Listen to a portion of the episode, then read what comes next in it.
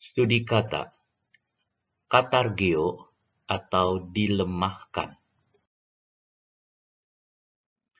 Roma 6 ayat yang ke-6, karena kita tahu bahwa manusia lama kita telah turut disalibkan, supaya tubuh dosa kita hilang kuasanya, atau katargeo, agar jangan kita menghambakan diri lagi kepada dosa. Katargeo berasal dari dua kata, yaitu kata, ke bawah, dan argos. Sedangkan argos berasal dari kata a, tidak, ditambah dengan ergon, kerja. Jika digabungkan artinya tidak bekerja, tidak berfungsi. Jadi katargeo artinya tidak berfungsi, ditambah kata di bawah, sehingga artinya dijadikan nol atau dinonaktifkan.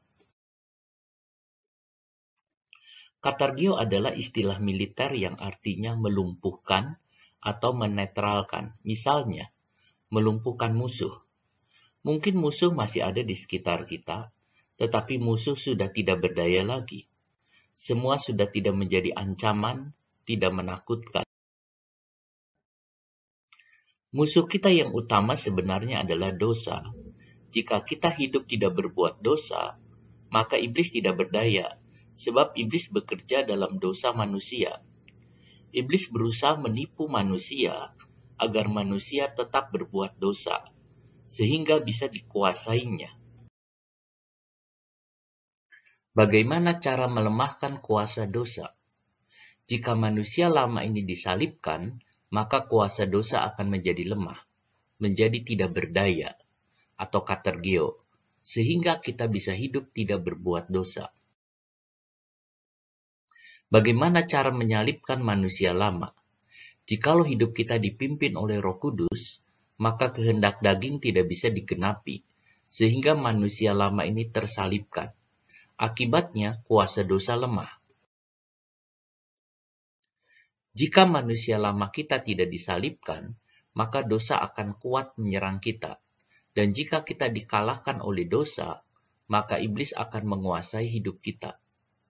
Jadi, manusia lama ini perlu disalibkan terus-menerus supaya dapat hidup berkemenangan terus-menerus sampai tubuh ini diubah menjadi tubuh kemuliaan.